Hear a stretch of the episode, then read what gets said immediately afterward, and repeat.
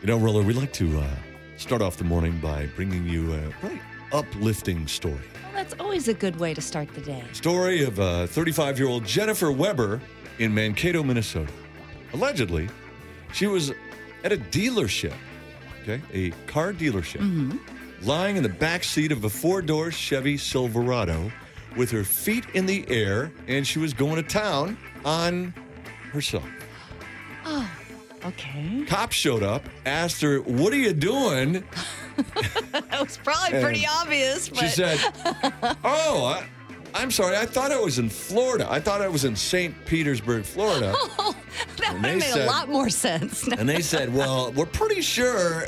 You know, we're not from Florida, but we're pretty sure that the car dealerships in Florida don't allow you to do that." Oh, I don't know. Either. I you never know. It took them about an hour to coax her out of the truck. Uh, while she was standing with the cops, she continued what she was doing. Do her thing. Yes, as they were talking to her. She's uninhibited, Jackson. She also told them she was in town from Florida to, quote, please the boys. that I believe. But it turns out she's not in town to please the boys. She. She's not from Florida. Uh, she, She's just doing some pregame. Come she on. lives 40 miles from the dealership. The truck was actually there at the dealership being serviced. Oh. And that was not the only thing that was being serviced there at the dealership.